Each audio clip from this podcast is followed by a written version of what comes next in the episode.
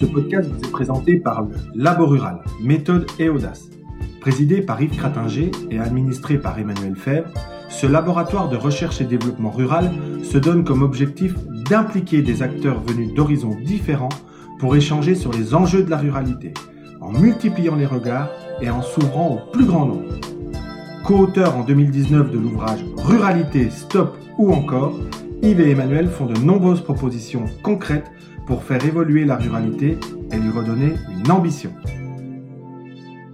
Le Labo Rural attache beaucoup d'importance à la méthode. C'est même dans son nom.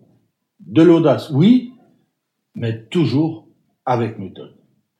La méthode, c'est à la fois un travail de fond, argumenté, qui aborde les nuances, la complexité, qui analyse, qui accepte le doute, qui mobilise différentes disciplines, qui cite loyalement ses sources. C'est du solide en matière de réflexion et ça doit rester toujours transparent dans la construction intellectuelle. Mais c'est aussi la capacité à, à organiser la participation, la contribution des uns et des autres, la capacité à organiser le partage des points de vue. C'est prendre le temps d'expliquer, de vulgariser le propos, c'est ménager des temps à la critique, à la contradiction, puis à la décision et enfin à la mise en œuvre. Ce besoin de méthode, cette approche méthodologique dans l'action que de construction de, de solutions pour le monde rural, ça demande bien sûr d'associer différentes idées, des points de vue, des profils, et ça demande surtout de donner un rôle au corps intermédiaire. Alors les corps intermédiaires, c'est quoi ? Historiquement, les corps intermédiaires sont des groupes sociaux qui sont constitués, qui sont organisés entre l'individu et l'État. Ça, c'était le cas au dix-neuvième siècle.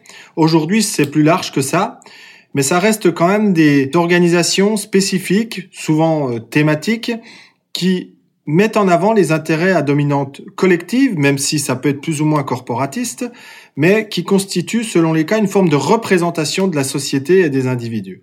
Et pour nous, ils ont un rôle important dans nos démocraties représentatives. La preuve, quand un régime totalitaire arrive au pouvoir, il lutte contre eux, il les supprime. Parfois, même en France, leur utilité peut être parfois contestée.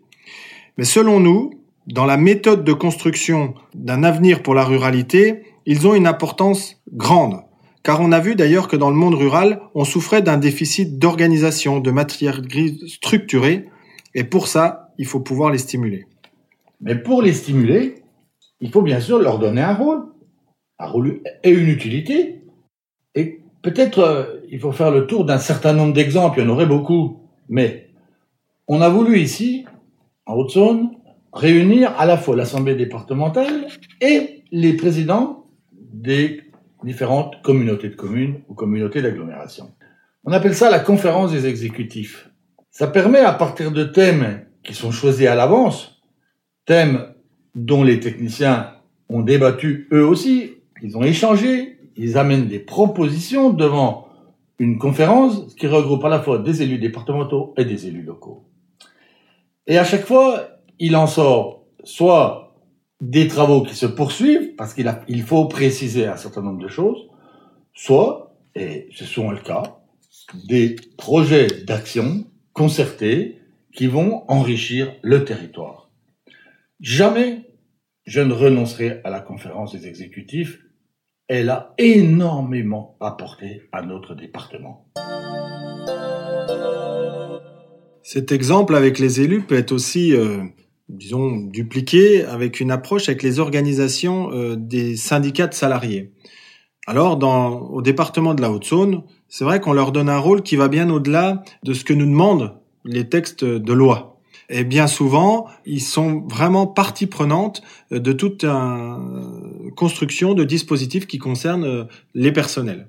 Alors, ça a un avantage, c'est que avec eux, on arrive très en amont à se poser les questions, les enjeux euh, d'un dispositif ou de mise en place euh, d'une politique particulière, et ça élargit le spectre qu'ils peuvent avoir par rapport à leur métier, disons leur mission de base euh, de défense euh, du salarié.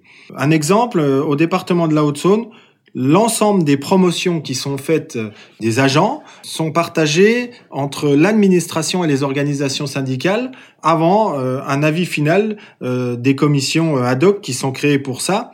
Et il y a un accord quasiment à quatre-vingt-dix-sept à quatre-vingt-dix-huit pour cent des cas qui sont trouvés parce qu'il y a une discussion organisée bien en amont avec un processus qui est argumenté, qui est, qui est discuté pour pouvoir aboutir à un processus de promotion qui est partagé. Donc c'est un exemple essentiel pour qu'il y ait un climat, un état d'esprit dans la collectivité. État d'esprit dans la collectivité, état d'esprit aussi dans les relations avec le monde agricole. Le monde agricole, c'est pas quelque chose qui est complètement uniforme, bien au contraire. Il y a déjà différents courants de pensée dans l'agriculture, il y a différents types de pratiques dans l'agriculture, il y a des productions qui sont très variées, qui sont très différentes les unes des autres, qui ne s'adressent pas directement au même public. Et puis il y a des organismes de formation, et puis il y a des besoins en termes de, de terre, en termes de, de matériel, en termes de, de disons de, de, de tout un tas d'exemples sur, la, sur l'équipement et sur les, l'utilisation euh, euh, des produits.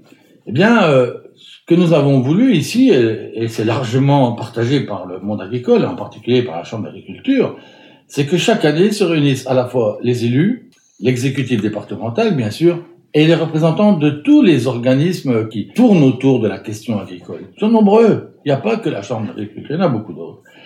Et dans, lors de cette conférence, ben, on, il y a un échange des points de vue sur la situation euh, en Haute-Saône et en France, sur les, sur les diverses situations, parce qu'elles peuvent être différentes d'un point de vue territoire à l'autre.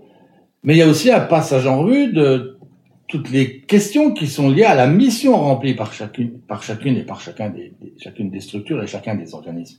Et des besoins et des difficultés rencontrées ou des réussites qui sont euh, le fruit d'un travail en commun. Donc la conférence agricole, jamais nous ne devons y renoncer. Et d'ailleurs, la relance, elle vient du milieu agricole qui nous invite chaque année à fixer la date et à se retrouver pour échanger, pour construire des actions de politique agricole en commun. Sur le même modèle, on structure également une conférence des sports avec euh, l'ensemble des acteurs du sport, parce que c'est vrai que le sport, euh, les acteurs du monde du sport sont bien souvent bien fixés dans leur couloir, euh, pris euh, euh, sur l'actualité euh, quotidienne, alors qu'on soit un club ou qu'on soit un comité départemental, ou même au sein de l'éducation nationale, le mouvement euh, scolaire, le mouvement du sport scolaire, c'est très important pour nous de les réunir ensemble pour qu'ils partagent des constats, qu'ils partagent des évolutions, euh, des difficultés, des réussites également, et voir ensemble comment, non pas ils sont concurrents chacun dans leur couloir, mais comment on arrive à faire converger l'ensemble de ces acteurs pour avoir une politique sportive ambitieuse, tournée vers la jeunesse également, c'est très important pour le monde rural, et avoir une politique sportive qui a un sens en lien avec les spécificités du territoire. Conférence des sports, oui, et dans le territoire, les associations sportives jouent un rôle essentiel. Et dans chaque E P C I, il y a une floraison de structures diverses et variées qui sont bien sûr sur le sport, mais qui sont aussi sur la culture, qui sont sur l'environnement, et cetera, et cetera. Et il me semble que c'est plus d'ailleurs une approche, disons, communauté de communes, communauté d'agglomération, bien sûr, qui peut être mise en œuvre. Le forum des associations, un moment, un moment de rencontre entre toutes ces structures, c'est là que le tissu associatif doit jouer son rôle plein. Car le, le tissu associatif, il a une grande force, c'est qu'il part de l'humain. Il part directement du lien entre les individus. Et l'enjeu est de lui dédier des espaces de rencontre et de dialogue. Il faut beaucoup espérer dans le milieu associatif. D'ailleurs, c'est la meilleure usine de production des futurs élus. Mais aussi aider à la construction de relations entre les associations. C'est une force quand elles sont rassemblées, quand elles sont fédérées, quand elles euh, finissent par trouver tous les points de convergence entre elles, et il y en a beaucoup, parce qu'elles s'adressent à l'humain. Mais aussi, euh, il faut que ce forum des associations soit l'occasion d'offrir au grand public une vitrine. Il y a parfois des gens qui disent « mais chez nous, il n'y a rien, quand on réunit toutes les associations, Dans la moindre communauté de communes, il y a beaucoup. Il y a beaucoup. Et le grand public découvre qu'il y a beaucoup, qu'il y a une très grande diversité de la pêche à la sage, à la chasse, en passant par la protection de l'environnement. Et puis, euh, c'est une représentation de la société civile qui complète l'approche des élus, et je dirais même qui nourrit l'approche des élus. Alors ces outils euh, qui viennent d'être exposés, ça ouvre finalement, c'est une boîte à outils qui ouvre à une approche qui est ambitieuse pour le monde rural, qui s'appelle le développement social local. Alors qu'est-ce qu'il y a derrière cette notion de développement social local ? C'est l'idée que on a une multitude d'acteurs, selon les thématiques, qui euh, ne se parlent jamais assez, qui ne partagent pas assez les constats, les solutions, ont un regard qui, dé, qui déborde par rapport à leur activité euh, de base. Prenons le, l'exemple de l'emploi. Quand euh, en Haute-Saône, on a décidé de euh, s'attaquer à la question euh, de l'insertion par l'emploi de, des allocataires R S A, et qui en environ deux années, deux années et demie, nous sommes passés de cinq mille allocataires du R S A à environ quatre mille allocataires du R S A. Il y a eu en fait un constat qui est assez simple, et, et, et les solutions qui ont été apportées, c'est de se dire bon, si on prend l'emploi euh, de manière très cloisonnée, on a un demandeur d'emploi, il y a des gens qui s'occupent du demandeur d'emploi ou de l'allocataire R S A, il y a des gens qui de leur côté euh, construisent des programmes de formation, on a des entreprises qui taillent des postes avec des directeurs de, enfin, la, la direction des ressources humaines, mais à des postes qui correspondent pas forcément avec euh, les demandeurs d'emploi en face. On a enfin des territoires, euh, communautés de communes, euh, qui ont la, de, la compétence développement économique, ou euh, des élus municipaux qui veulent s'investir euh, sur ces sujets-là, qui savent pas trop comment le faire. Et donc notre idée, ça a été de dire, il faut à tout prix que tous ces gens-là, qui œuvrent à leur niveau pour la question de l'emploi, ben, arrivent à se retrouver pour, là aussi, partager des constats, euh, mettre en place des dispositifs qui soient communs, qui arrivent à se répondre pour pouvoir construire des parcours de, d'emploi pour euh, les citoyens. Et donc, à travers l'exemple de l'emploi, ça montre bien que on arrive sur une vision qui est territoriale, c'est-à-dire que euh, on traite pas la question de l'emploi de la même manière dans une vallée industrielle que dans un périurbain à proximité d'une grande ville. Il y a des spécificités à prendre en compte, et il y a surtout des acteurs qui doivent converger vers un même objectif. C'est très important l'emploi, et la méthode qui vient d'être présentée pour l'emploi des personnes en grande difficulté, qui sont les les gens qui relèvent du R S A, on peut la transposer sur d'autres domaines. Mais il y en a un que je veux prendre, le mettre en évidence, prendre à cœur tout de suite, c'est le problème, la problématique de la santé dans les territoires ruraux. Il y a une quinzaine, vingtaine d'années, trentaine d'années, c'était un fait. Chacun avait son médecin, chaque maison presque avait son médecin, et le médecin était l'envoyé d'une force divine qui euh, permettait de soigner les gens. Aujourd'hui, la médecine a profondément évolué.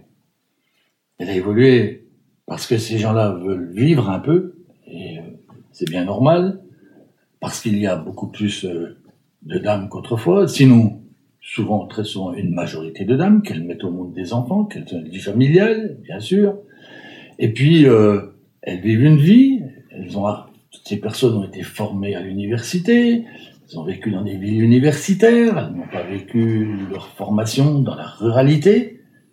Et aujourd'hui, on le voit, les ruraux se sont inquiétés et ils prennent le problème très à cœur. On voit germer et se construire un nombre très important de maisons de santé, mais il faut le dire, peut-être dans un certain nombre de cas, un peu dans, pas le désordre, mais un peu dans une surabondance localisée qui peut préoccuper. Pour moi, je considère que la santé est vraiment une des questions essentielles des années qui sont devant nous, et pas des années qui sont lointaines, des années qui sont proches de nous.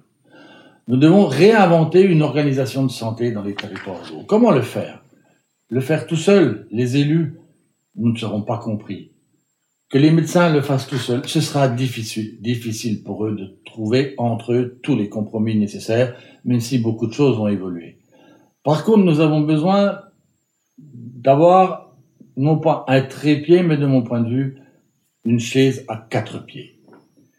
Il y a le pied État, qui doit clarifier sa stratégie. Il y a le pied territorial, les élus, qui doivent ordonner les besoins, les définir et les hiérarchiser. Il y a le pied de tout ce qui est imaginé sur le plan médical et en particulier euh, euh, tout ce qui vient avec le numérique et qui va changer beaucoup de choses. C'est quelque chose que nous devons intégrer. Et puis, euh, il y a euh, bah, la médecine, les médecins, tous ceux qui interviennent, les, les dentistes, les spécialistes de toutes sortes, les infirmières, et cetera.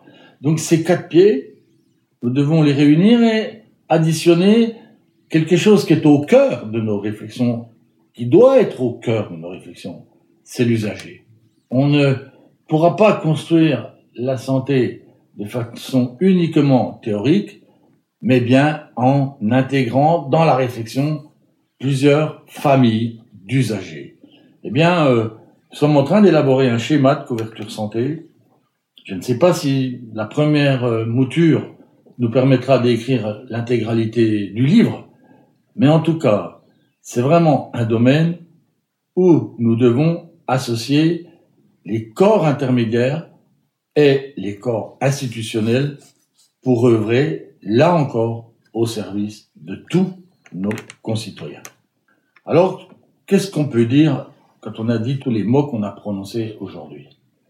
Eh bien, euh, dans chacun des domaines, on pourrait en prendre de nombreux autres. Il y a un temps pour échanger, et c'est indispensable. Parler, parler, parler, échanger des idées, contredire, mais aussi convaincre. Un temps pour élaborer un dispositif. Quand on a beaucoup discuté, on, on comprend beaucoup mieux les problèmes, et on peut commencer à écrire la nouvelle feuille de route, la nouvelle copie.